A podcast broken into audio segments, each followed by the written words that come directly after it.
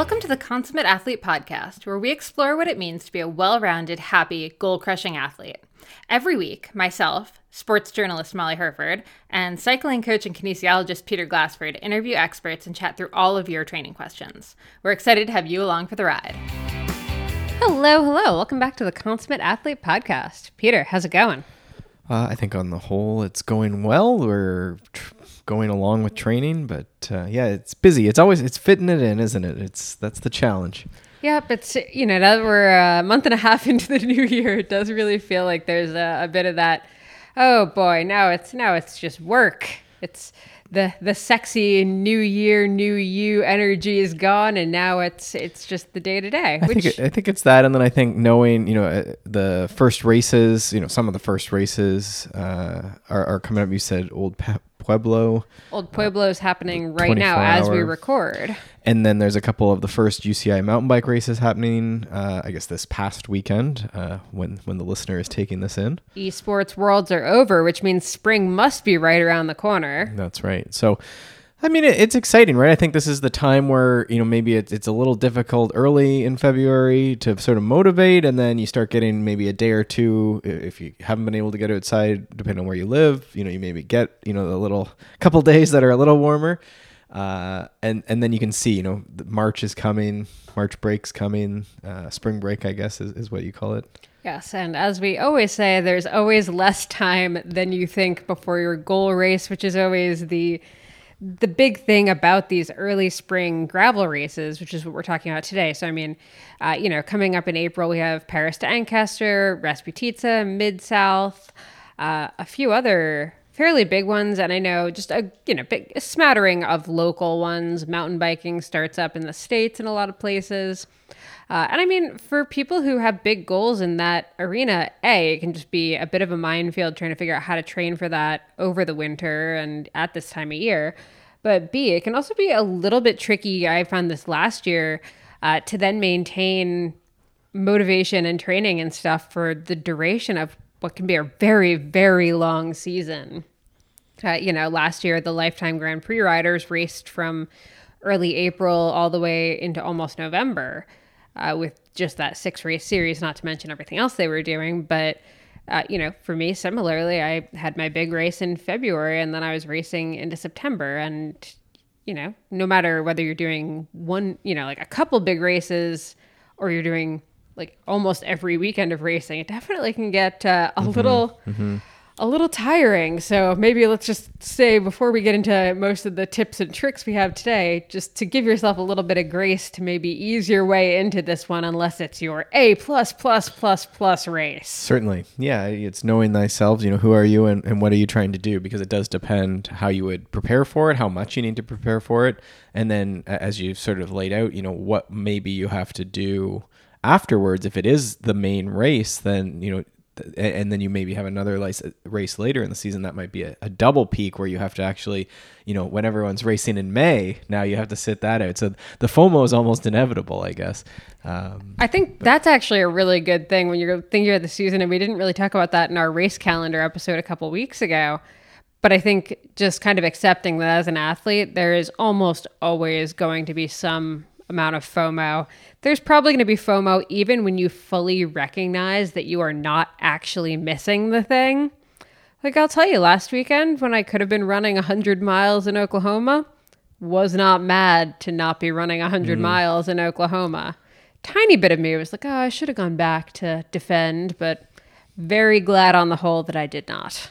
Hmm. Yeah. No, it's it's a tricky. I think that's the the human condition, especially with social media. The human social media condition. Yeah, exactly. So, anyway, this episode is all about early season gravel racing. But before we get into it, quick word from our sponsor. We are again talking about Athletic Greens and AG1, which is honestly literally the only supplement that I take and my favorite supplement that I take.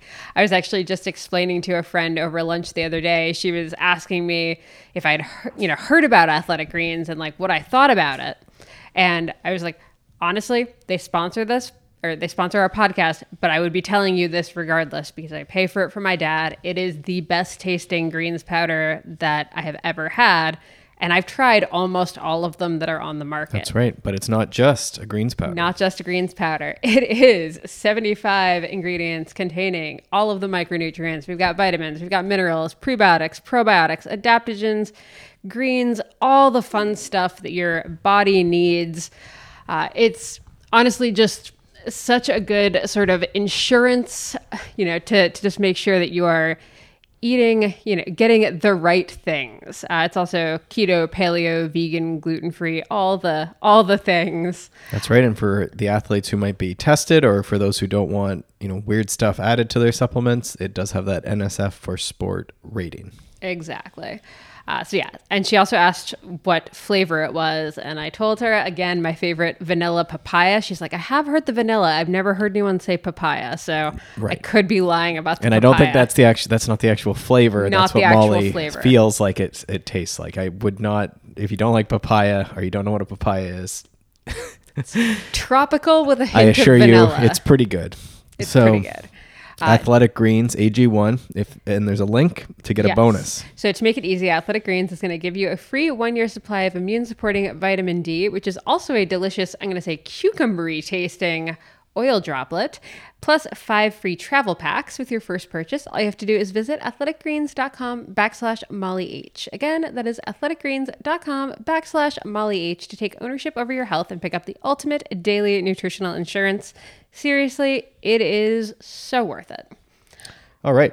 So that's that. So we're into this episode. We have early gravel races. We're calling early, I, I think, before May. You know, again, it, this might mm-hmm. be regional. You might be thinking we're in Florida currently. They're, they're racing in January because it gets way too hot in the summer. You may have to, you know, think two week, two months out from the season, the earliest races in your season, depending on what your season is. Today we're talking about spring classic. So I, I always think, you know, our Paris to Ancaster is sort of modeled, I believe, after the Paris Roubaix, which would be like a spring classic. So it's It's also this- roughly the same time of year this is it. right. Yeah. Yeah, in Belgium. So they're usually stormy. If you think of, if you think about these races, why don't we get this one question? The one question from a friend was, "Is it fun?" Uh, well, it's it's type two fun, we'll say. And so yeah, I think if you think about this the the this classics in Belgium and what those people look like at the end of them and how chaotic it is, it's not that extreme generally, but that's sort of the thing you're signing up for. So I think you do want to know if you're, you know, a fair weather mountain biker who likes going off of jumps and not pedaling for more than 20 seconds and not being around a lot of people. It's probably, Probably not for you. Yeah, it's probably not for you. You can ride a mountain bike in these. I think everything's. I did. uh What was that? 2016 maybe. I rode my mountain bike in Paris to Ancaster. Um, it it was originally a mountain bike race, so it's certainly very open if you want to participate. And a lot of these races are big, you know, thousand plus uh, persons uh, participating, so it can be very low key. Okay, so how do I win it on ten hours of training a week? Well, you're I'm not jumping right for in the there. record. Yeah, yeah. So so fun depends, but I mean I think it's like any bike race. It's hard, and then there's good stories at the end. Most of these races, uh, we, we- I, I'm not pronouncing the one. Can you do the one? Rasputitsa? Okay, that's probably not it either, but I'm sure we'll hear about it. Uh, so that one happens around the, the end of April as well. So we have that uh, Barry Roubaix. Uh, there's there's so many, and I'm sorry if we're missing any of these these spring events. Um, we're sort of basing a bit around Paris to Ancaster with the questions, just because it's sort of our local race. We like what they do, point You've to point. I mean, you've coached so many people through it. We've raced it a few times. We have a training plan, a three month training plan that we'll also reference. We'll put in the show notes if you're curious. You know, you want to see if some of my secret Paris to Ancaster workouts are built into this. Um, yeah, we just love it, you know, and it's how I've started since I was 15. I think it was how the mountain bike season we'd start. It was the first race of the year before the trails were ready, and I always just used it to get the first race out of the way. And I didn't really care that much because it wasn't mountain biking. Uh, but it was just, you know, how's your fitness? You know, get a start line, and it was good. So, how do you win it on 10 hours was another tongue in cheek question. We had lots of tongue in cheek questions for Yes, this thank round. you for that, everyone. Uh, so, how do you win with 10 hours? I, I tried to get Mike Garrigan, who has won, good friend. Uh, he works now for some, a bearing company. Ceramic speed. Yeah, I hope that's the right one. Uh, he was, Also, I'm just assuming that the person who asked this question was being totally like no, I, genuine and is now like, Oh, there was no tongue in cheek.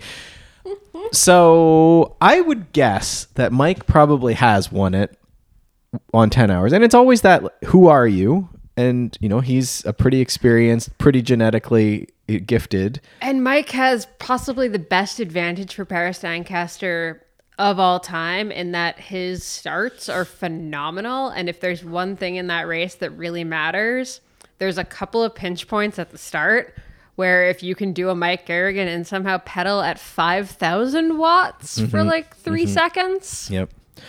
Um, yeah. So let's, can you win it? I, I mean, I, I said probably, you know, there's a little bit of luck.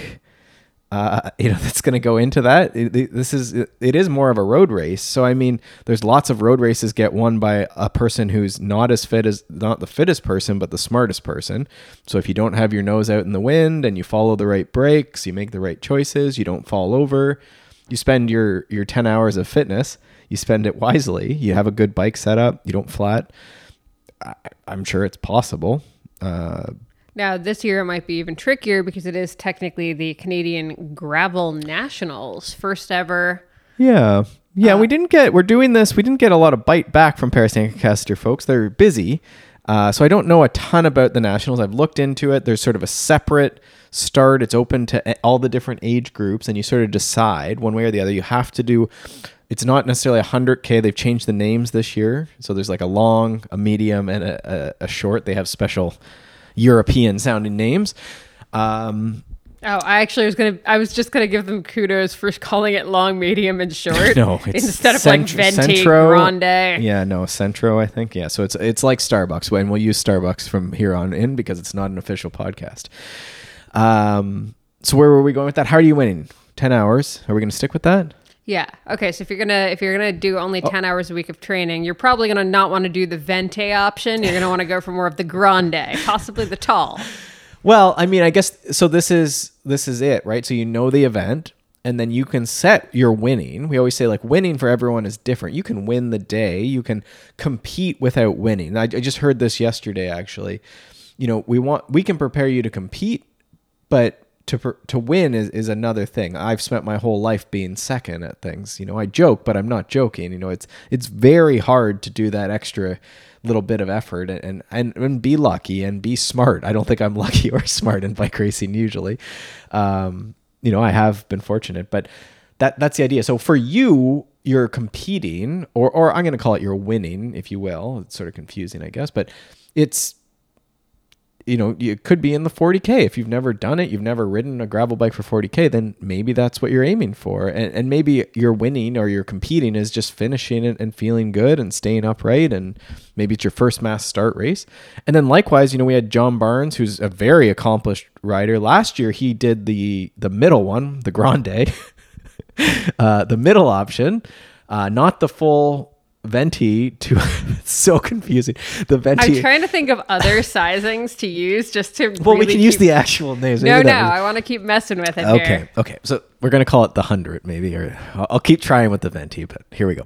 So he did the middle option, and he won, and that was the old distance. Uh, and, and so he won that one. And it was a good race, but you know, not the most competitive race because the, the elites weren't in it, and everyone went to this new, longer hundred k. So this year, because it's gravel nationals, uh, I don't want to spill a secret, but John Barnes is, is going to go into that Masters uh, Nationals category for the hundred or the you know long distance one. So what you're saying is the medium, the grande distance is Up for open, grabs. up for grabs. So all that to say, I, I think you could win uh, in a variety of ways like that. Um, but yeah, I think if you if you're consistent, like it's just it's one of those things. Like I think people get so attached to hours a week, and it there's really no context sometimes with that. You're not training ten hours every single week. So if if we wanted to an- try and answer that question shortly, even though this has been long, uh, Uh, it hasn't been long. It's been venti. venti. uh, yeah. So what I would say is if you only have 10 hours, you know, you try and be consistent for the next two months. We have two months to go. If, you know, you can get out and get a long weekend, and this is just, you know, you take Friday off, you take Monday off, whatever you take off, and you try and get a little extra boost, you know, especially in this, this first month, this would be f- February, early March, uh, right?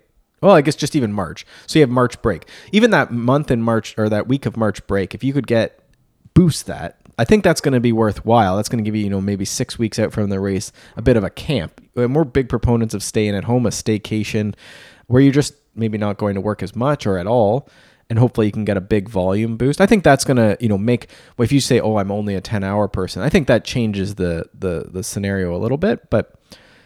No, I love that. And I think that actually leads very nicely into the next question of like, you know, doing any of these races without much outdoor riding. So even in mm. that case of that like stay at home weekend, the per you know person in question may not be able to do all of their riding outside. Maybe they can get in a fat bike, or maybe they can get in like one ride outdoors, but mm-hmm. it's just mm-hmm. crummy out, or it's cold or miserable. And so I do have clients who partially because of this this how cramped this preparation period is it's supposed to be the quote unquote specific preparation and, and a lot of times you're we haven't been able to ride outside you know until the week of the race maybe? Or, or maybe the weekend before you get lucky and you get to go outside? Yeah, and I mean, right now in Ontario, it has been unseasonably warm, so people have gotten to get in at least a few rides, which has been fantastic for everybody. right. Perhaps though only on pavement. Yeah, I think Um, actually a lot of I've seen a lot of stuff from trails around Ontario and even Paris Ancaster Instagramming, please stay off the trails. Sure,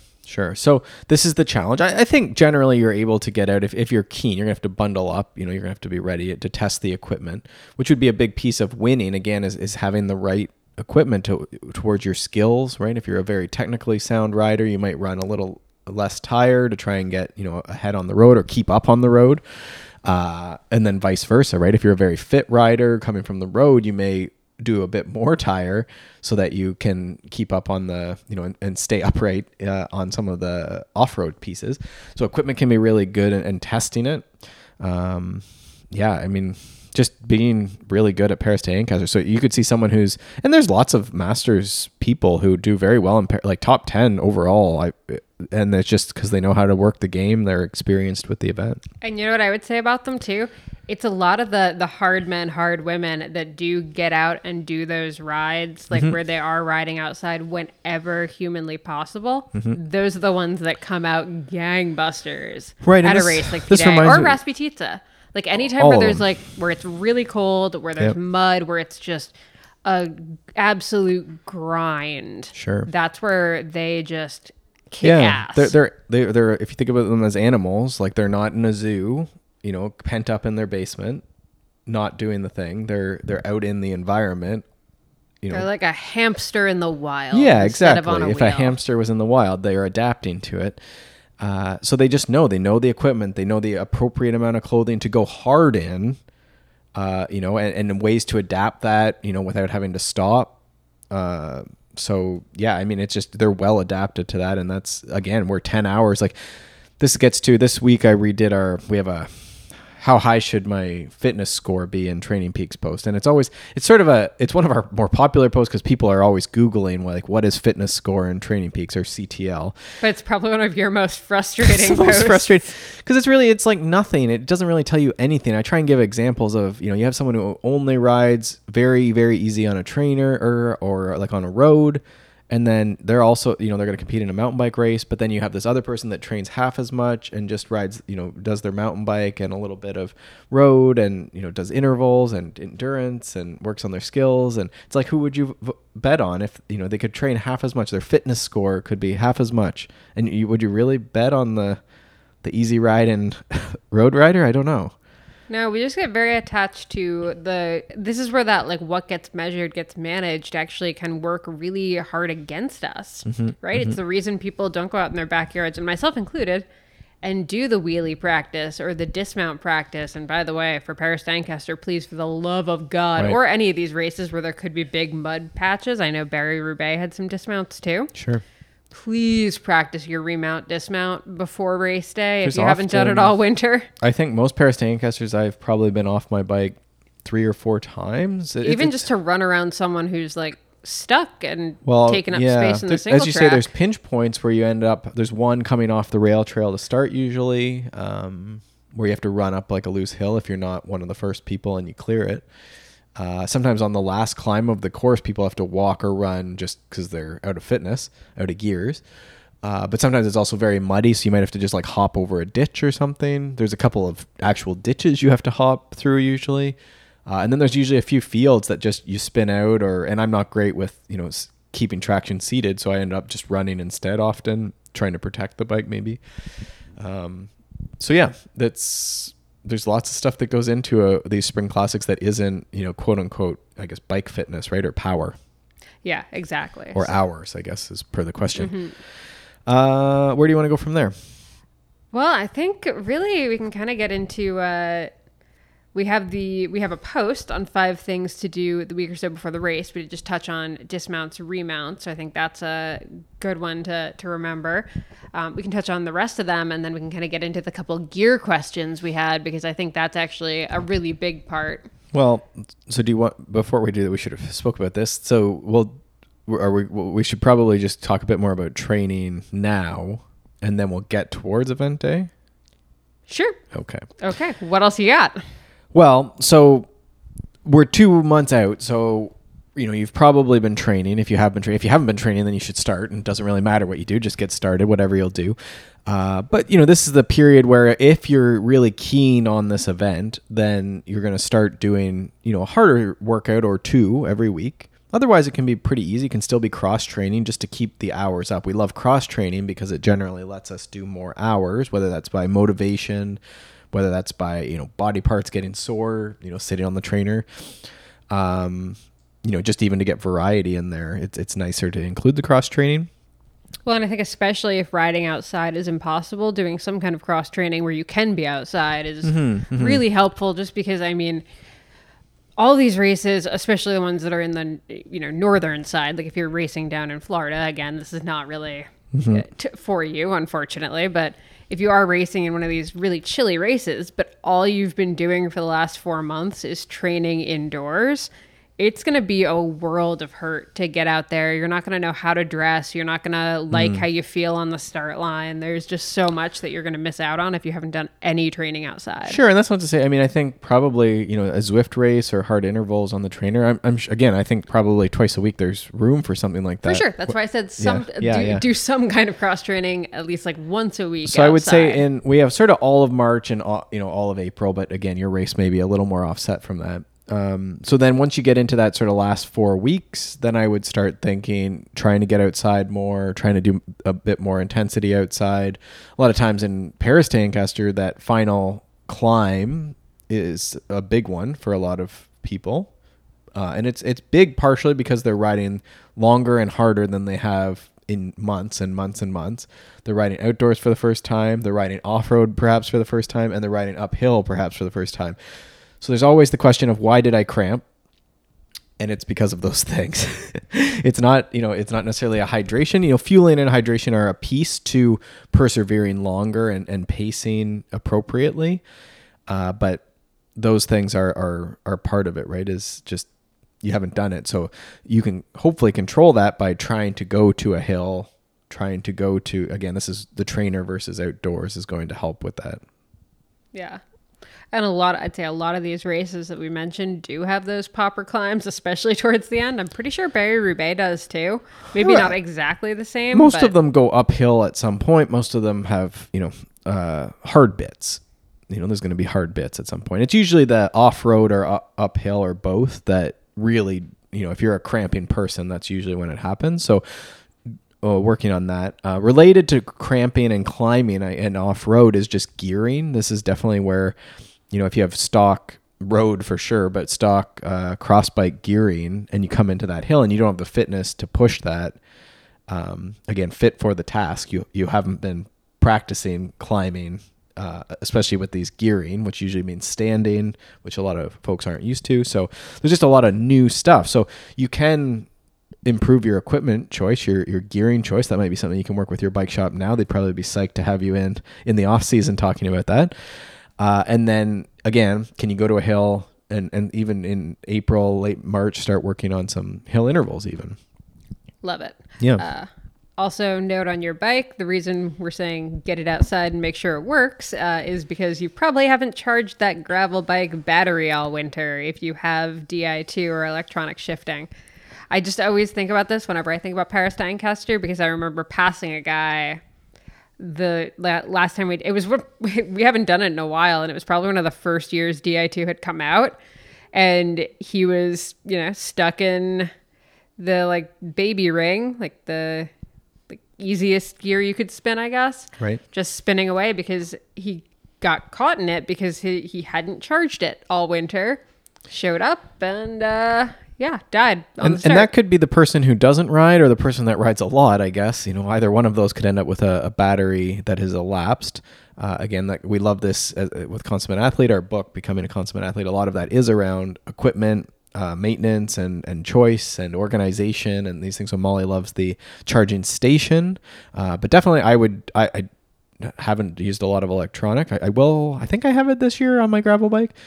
Um, but you got to charge it like don't assume that you charged it last week. I would say this is a you know it's like when you go to the airport with your iphone you don't leave with it at 60% assuming there's going to be an outlet or something. You you try and get that at 100 because you don't know especially with the colder conditions. Yep. Uh, but yeah you definitely don't want to have that stuff. And, and i mean likewise with anything mechanical uh, on your bike you're going to want to make sure tires are updated sealant now in all the tires um, any of that equipment. And again, I think that comes in those two months testing and testing and testing as much as you can. And not everyone can, but as much as you can. So you've jumped ahead just a smidge there. Um, the one other question that's related sort of preparation and, and our plan, the three month uh, preparation for Paris to Ancaster. Uh, sometimes I'll get this where you know the the oh the workouts aren't as long as the race is going to be, which is almost always you know unless you race cyclocross or you know cross country. Often that's the case. Molly did a hundred mile running race. Your longest run was what like in the in the months. miles You think maybe you, you did a longer one, maybe like 100k, but not was it that I year? mean, I did a hundred The year prior. in that year, but a ways out. Yeah, it was the summer, like Yeah. over six months. Yeah, and that was more of an event. That wasn't even like a tra- I didn't do a training hundred k. I mean, Right, I guess it was, but it was like an event with friends. so it's tough when the race gets shorter. Like you probably would replicate the distance, but not necessarily the intensity and the distance. Uh, but what is short depends on the person. Well, and I mean, marathon training, you would rarely do a marathon. unless you were yeah i mean they say even you know the the winners of of elite level marathons don't often go that far. They go pretty far because they're pretty quick right? But uh, with running you get into the distance or the duration. You don't want it to go too long in time. But obviously we all go different distances. All that to say I, in the plan specifically i always give a big range um, because a lot of people don't have five hours and I, I personally don't think we need to do that on the trainer. I don't think it's it's worthwhile. It's pretty risky uh, in most cases. So all that to say i think you can work within the range but the reality is that most of us are not going to do especially for the folks doing the 100k who are going to be up in that maybe five hours plus i don't know uh, range you're probably not going to have a five hour ride in. You could if you think it's really important and the weather's, you know, I'm not going to tell you what to do. But a lot of people, I think that 90 minutes to three hours is the sweet spot. In the plan, there's a bunch of like two to four is the range that's given, but it'll look, you know, it always looks sometimes like it's like a, a two and a half or a three, but there's usually a range that says, you know, if you have time, go for it. Uh, so yeah, so that's that's that. I, I don't think you need to replicate it. Uh, most people, it's it's it's that question of what should I do? And it's like, well, what equipment do you have, or how much do you have unlimited time? No, no, I only have eight hours a week. Okay, well, you're probably not going to do a five hour ride then. Um, you know, probably doesn't make sense. You probably don't have that time, right? So don't beat your head against the wall. I think that's the how most people go into these early events. Yeah, I was going to say, and that's this is early event specific, right? Like if you had someone who was doing a race, you know, more May, June, I guess, but you still have to ask that same question. How much time do you have? right? true. Right? Do you want to? Do you have a, a time during your week when you can ride for five hours? And I, I don't. I haven't found it in the last year. So, uh, you know, th- these people exist for sure, and and that's where the customization and stuff comes from. My feeling is that this race is is pretty fast and has a lot of group components to it. So, again, this gets to how are your group riding skills? Can you improve your drafting a bit? What type of bike are you using? Uh, can we improve any of that to try and speed it up? Um, but we sort of assume that a lot of this is, you know, you're rolling along, you're rolling along it maybe in a group, maybe with the tailwind, there's some downhill. So yeah, Right. yeah. Cool. All right.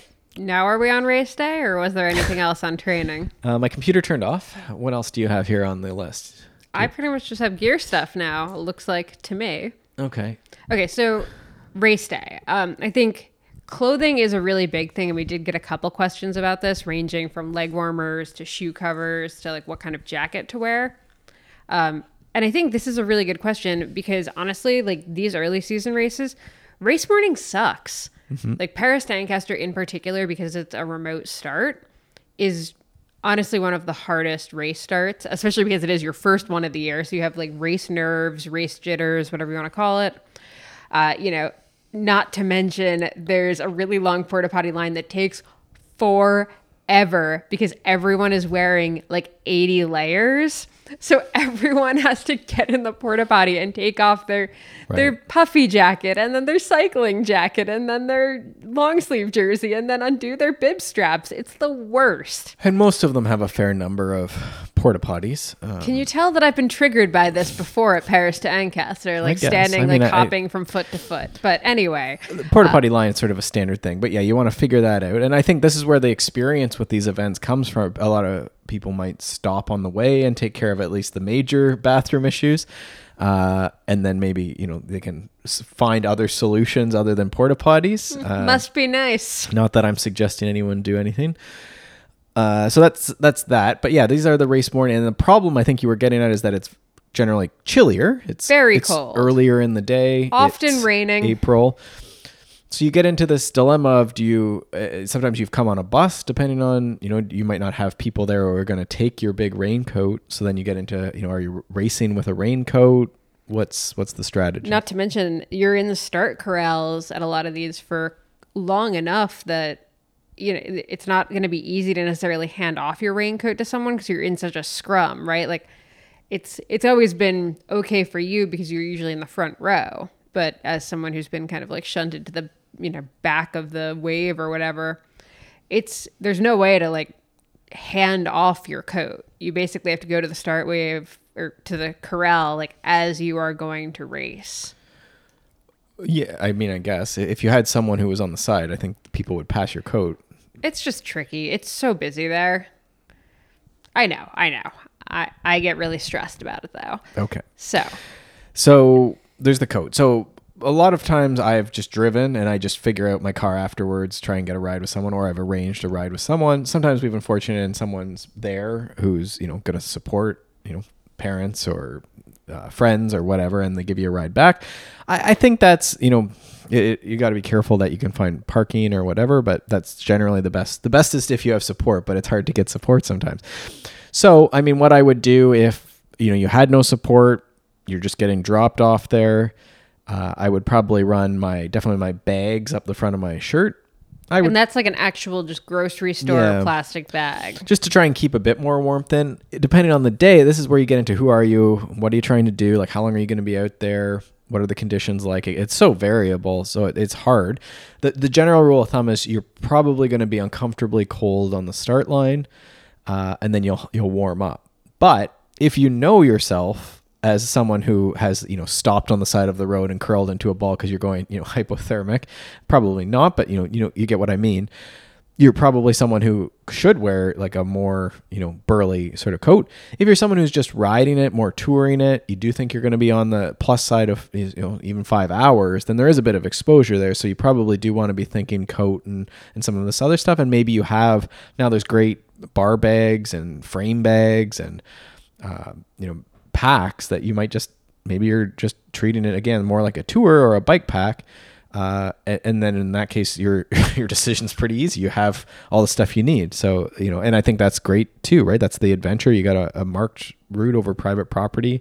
Uh, it'll be a great day. And I mean, I'd say nowadays there's so many really good, especially like top layers that are so packable, so tiny.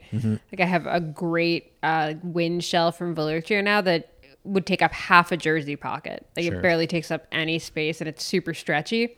Like I would 100% wear that. So you have so many, yeah, so many good options these days. and, and i believe there's garbages at most of these. So there is the old, you know, Like the marathon trick of right. You try and you wear like a hoodie that you're okay getting rid yeah, of. yeah, or like an old winter jacket or something. Some races will do like a donation, Yeah. uh, you know, where they can give it to like the out in the cold sort of foundations or something like that too. Uh, so that's that. So that's like clothing is tough, but I think if you're trying to win, you're going to have to be a little aggressive on the clothing, and this is where we get to in the last four or the four weeks before the race.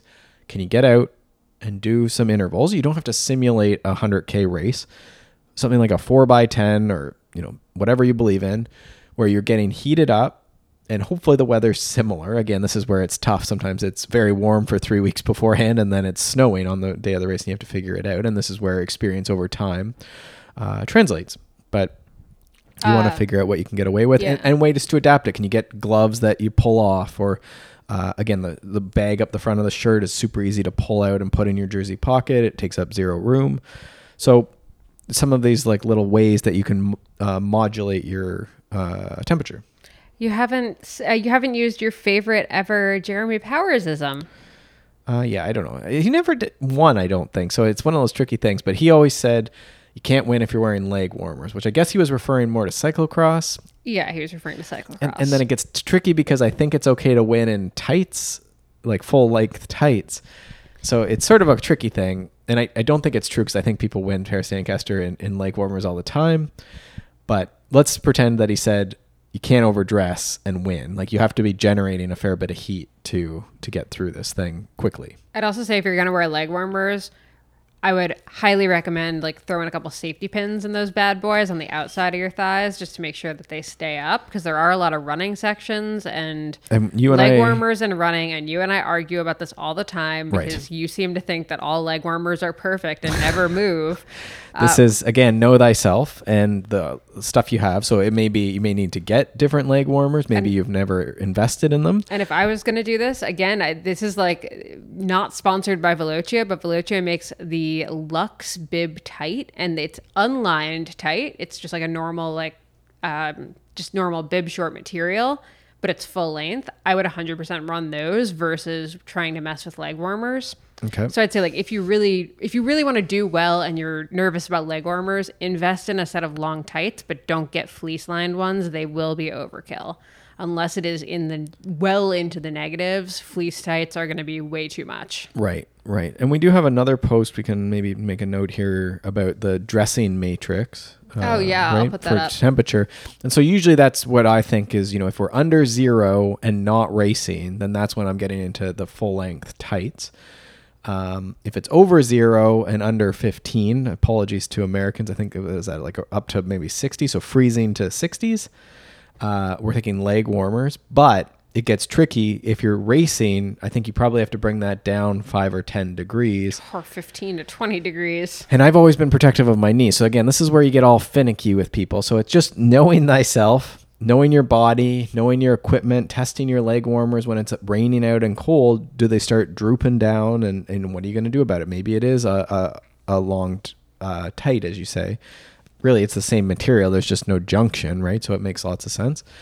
Um, And toe covers were the last question, and you and I also had a fight about Right. this. So I don't believe that toe warmers should ever be used. Molly is more amicable to them. I'm a little more amicable to them. I'm a little iffy about shoe covers or toe covers for a in race. the race yeah I, I i think you could it just i get the feet like you get maybe touching the crank and, and it gets sort of heavy on rotating feet so i think if you're someone who knows your feet are going to be a limiter and you're going to be crying at the finish line from frozen feet then definitely use all the tricks in the book. Like you know wool socks would be where i would start on a cold day if we are closer to freezing. Definitely you know run a wool sock. Um, and then you know it, it- again you know yourself. If you're one of these people that the feet are going to be the limiter again this always comes to who are you you know? And then the what are you trying to do is are you at the front of the race or are you at the five hour side of the race because that's going to determine how much heat and how, how much exposure how much time you're out so it is where it gets very tricky talking about clothing and, and even some of the gear choices and the tire choices and that sort of stuff but we're, we're doing our best Oh, uh, and one other thing I will say as far as gear goes, if it is cold out, like very cold, uh, I would keep your food, assuming you have like gels or something, I'd keep it as close to you as you can, like as tight to your body. Because if you have it just like on your top tube or something, it could very well like not freeze, but get so like Viscous. viscous. There you go. Uh, Or, it could be gelatinous. or if you have a bar, it's gonna like chip your tooth when you bite into it. your Snickers bar breaks your tooth. Uh, yeah, Wouldn't so you- that be? so That's you- not fun. No, not fun at all. uh, as someone with a lot of dental bills, don't Yeah. do that. Yeah. Uh, so definitely like try to keep your food close to you in a jersey pocket or something. Uh, or you know, if you're using drink mix, you should be okay unless it's super super cold. In which case, definitely consider like some uh, insulated bottles. So just, just be thinking about that. Um, you know, for that reason, I if it was really really cold, I'd consider running a hydration pack and wear it under a jersey. Um, but that's that's a little extra for I don't. sure. Again, I, I can't recall a time it was so far below zero. There's been a couple years where uh, I don't know if I would have wore shoe covers. Um, I don't think I've ever worn shoe covers to P yeah, but again, again, if you're the person who knows your feet are going to be your limiter, uh, then wear wear all the shoe covers and heated boots or whatever you need. Um, again, because you're just trying to get yourself there, and- we're all going to be limited by something, right? So. Uh, that's that's really the gamble, and it's the same as the tire discussion, really, with these clothing and uh, equipment. Is just you know how how much can you push the limit to, to still get to the finish, or, or to compete in the way that you want to. Yeah, for sure. Uh, oh, the I swear, last thing about gear, uh, just with your gloves, make sure that they're gloves that work really well, even if the bars get wet. Because a lot of the time, with like the just condensation in the air and like the mud and stuff, uh, I think that's actually part of how Adam Roberge crashed really badly last year. Was his hand slipped off the hood. Right. He might have been running road tires as well, but That might have been an issue too. I can't. I, I actually am not like positive, but I've seen it happen a, a bunch of times in that race where someone's hand just is like sliding all over the the bars just because they didn't really check the glove to like bar grip situation. Right, right. Yeah, tricky sometimes too when it's getting cold, and as you say, maybe they've put a hand down in mud uh, somewhere along the way, so it, it does get tricky. So, yeah, knowing the gloves because this is the the balance, and, and I, I would say I probably if it was on that border of you weren't sure, I would probably risk and just try and have two sets of gloves and have one in a pocket accessible to maybe go from a mountain bike full fingered and then have something you know whether it slides over top or or is a completely different winter glove.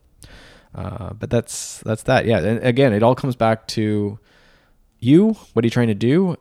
Uh, you know i guess the weather keeping an eye on that um, and then testing it right like that's that always comes back that, that okay great like you can run whatever you want but just make sure you try and test it as much as you can Also, the one picture we have of us doing Paris to Ancaster nine years ago, I just point out you're wearing full gloves and full leg warmers. I am wearing no gloves and really short bike shorts. okay like female specific i'm gonna get positioned here Just saying. Okay uh, i was wearing mountain bike gloves Yeah, though. they're yeah. they're mountain bike. So gloves. in this picture though, this is a trick. I never like racing in a vest, but I was actually wearing a vest. This was before I invented my my like garbage bag up the front of my jersey trick. I was wearing two jerseys and an underlayer, but I had a vest between the two jerseys because I know that I'm someone who gets cold. So I just wore a vest under my jersey. Yeah. we were so young. Yep, there you go. So there's that. The last is this the last question around tires? Last question. said- I figured I would save tires for well, last. you did say that we were on the last thing about three times ago, but maybe you didn't include tires with gear. I was talking about clothing. Okay.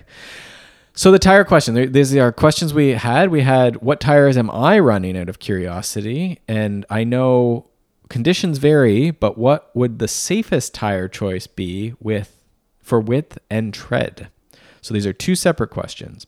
So usually when I'm looking at this for clients or for myself at, at a given race, it doesn't have to be a spring classic, but any race. Uh, I did this a big deep dive for Big Sugar last year for clients. Um, we were actually down uh, just before Molly's 100 miler, and I rode the whole course just for clients, just to, to see, because there's all these rumors about people using like mountain bike tires in a gravel race and it being very, you know, chunky and dangerous. So I, I actually got to see it, and I was I was of the opinion that that didn't seem to be the case. But then what I'll also do is I'll you know this doesn't seem like rocket science, but I'll say it. It's you know I'll look at the race videos. I'll find the you know pictures of the the winners, a, couple different winners from different years, and certainly male and female, and then also looking at just people in the mix, right? Maybe the age group uh, pictures. Sometimes just go through event pictures and just is anyone running a mountain bike tire, you know, a mud tire, or are they all running road tires at like something like a Belgian waffle? Um, usually you can find, and most of the pros also will have sponsors, which you take with a grain of salt. Uh, but you can find, uh, case in point, uh, Mike van den Ham won Paris to Ancaster in last year, 2022, and he is sponsored or was by Challenge Tires at least, and they had a whole post about it, and so we can learn about what he ran. So he ran a 33C file tread. I don't know what it's called in. It doesn't matter what the brand or the, the thing is. You can look it up. It's Challenge. Uh, so a, a tire that's like you might call it a semi slick. Maybe it had a little bit of cornering knob, and it's it's like a file. You know those little you know. There's not much tread, but there's a little bit of nubs, tire, tiny nubs uh, on it, and it's 33, so like our standard cyclocross. And, and Mike is a a very good mountain biker and cyclocross racer, obviously. Uh, so he ran basically cyclocross setup, 33C tire. So a little narrower than our gravel crew might run. But Paris to Ancaster has generally been one on cyclocross tires. Now, is that because there weren't tubeless gravel tires? I was just gonna say. uh, and everyone didn't have gravel bikes set up. Was it a limitation because of the brakes? Yes, probably to all those things. But there is a lot of pavement, so it's interesting to see where people end up. Another gentleman, Matt Surch of I, I don't know if it's Tekné. I'm probably not pronouncing that, but he has a lot of blogs about Paris to Ancaster. Uh, and so you can read all about his tires. He seemed to fall somewhere between that, you know, the 33 and then up as f- into 35s. Uh, is that what it was? And and even some of the Compass tires. And I think the Compass tires, I'm not a big fan of them, but I could see them working pretty well. They they have one that's very slick, but it's very supple.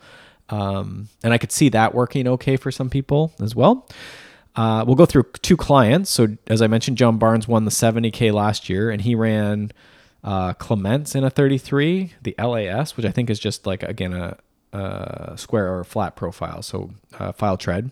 So similar to van den Ham. He said this year he's going to run a Bontrager GR1 though in a 35. So gravel tire, but in the narrower 35 versus 38 to 40. I apologize to anyone who's cross-eyed with tech stuff. We only have one more. I'm cross-eyed.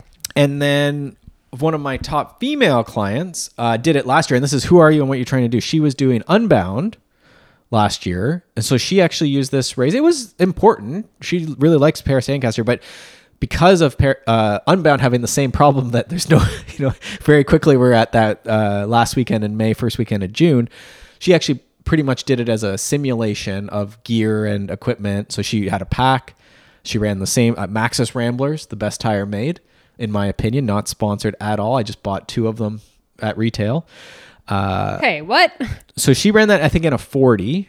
Uh, I I have been running 38s, uh, but I think this year she's not doing it. So she was saying that she'll probably try. She's testing because she's nervous. You know, maybe she wants to run the gravel tire just for a little more bite on the off road, but she's going to test over the next two months uh, a 35.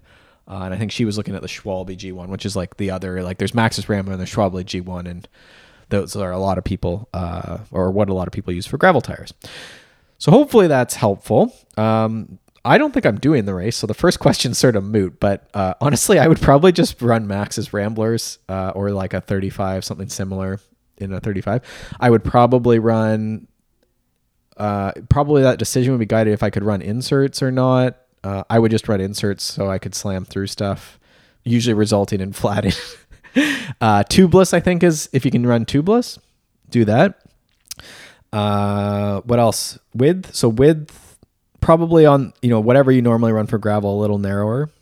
Uh, if you're a mountain biker, when I did it on a mountain bike, I ran a 2.0 and very slick, not full slick, but very slick and very light, like very risky tire really.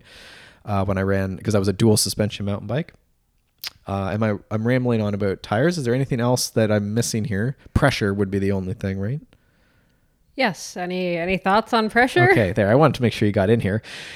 Um, so again, I would run a little higher personally than I might in like a gravel, certainly than a cyclocross or a mountain bike race. You'd run higher because there's the road. I, you know, you don't want the tire rolling, you know, as you're standing or, or in a group there. You want it to be a little more road oriented. And again, this is personal preference and tire preference and whether you're running inserts and whether you're running tubeless and how wide your tires are. But I would say you're a little more pressure than your off road setup and and obviously you're going to run a little less than a full road. We're not going to run 100 psi in in these tires. Please don't do that. Um, yeah. So so I think again it comes back to probably a file tread semi slick, probably a little narrower. If you want a number 35. Um, the other theory with the narrower tire on gravel is that the mud when there is mud might clear better versus if you if you max it out at a 38 like I, I don't have a lot of clearance on my one bike at a 38 so this would be similar on a mountain bike. If you usually run 2.2 and you can drop it to 1.8 or 2 inches then maybe that mud will clear faster and you won't get the resistance so that's I, I think pretty specific to Paris to Ancaster but maybe not you know some of these are pretty road oriented like a Barry Roubaix or something like that too right Yeah, I was going to say, I think that's very, very similar. Um, cool. I think that pretty much wraps it up. I think the the only last tip here is just to, to have fun with this first race of the season. You know, you can go in with big goals and high expectations and really want to do well, but at the same time, also remember, you know, take a breath. This is your first race back. You're probably going to be a little bit shaky, a little bit nervous. It's okay if you, you know, slip a pedal, just take a breath, take a beat, get back on it. Uh, you know, just just have fun with it and make sure at the end you, you're chatting with people, you're smiling, you're enjoying yourself. Uh, you know, just this is why we race, right? Like we're we're in it. We're we're signed up for it because we're so freaking excited to be at a race again. Right. Uh, that's why we did it. So even if it's really cold on race morning and you're feeling that uh, se- nagging sensation of, oh God, why did I sign up for this? Remember, you're going to feel so good at the finish line. Agreed. Yeah, and it's definitely a big undertaking to run these point to points through private lands too. So make sure you're saying thank you, and you know it's definitely a race that's very hard to put on. It could be you know on a little loop track somewhere on private property and, and be much cheaper and easier to run. Uh, but this is a lot of people traveling across a lot of highways and road crossings. So. Mm-hmm. Kudos to the Paris Ancaster player. You know, kudos to all these events. I was just going to say all those events are- pretty are much pretty do that. So. yeah, yeah. So All right, well let's let's wrap up there. You can head over to consummateathlete.com to grab the show notes. We'll include all the links that we've mentioned here. Uh, do us a solid, hit us up with a rating, a review on wherever you listen to this. It's super, super, super helpful. Uh, let us know what you like. Let us know if you have any other questions as we kind of start getting into the 2023 race season here. All right, thanks so much for tuning in. We'll see you next time. Thanks so much for tuning in to the Consummate Athlete podcast. If you want to hear more training, racing, and endurance sport advice, make sure you subscribe to the podcast and leave us a rating and review. You can also subscribe to our newsletter at consummateathlete.com for a weekly dose of inspiration and advice straight to your inbox.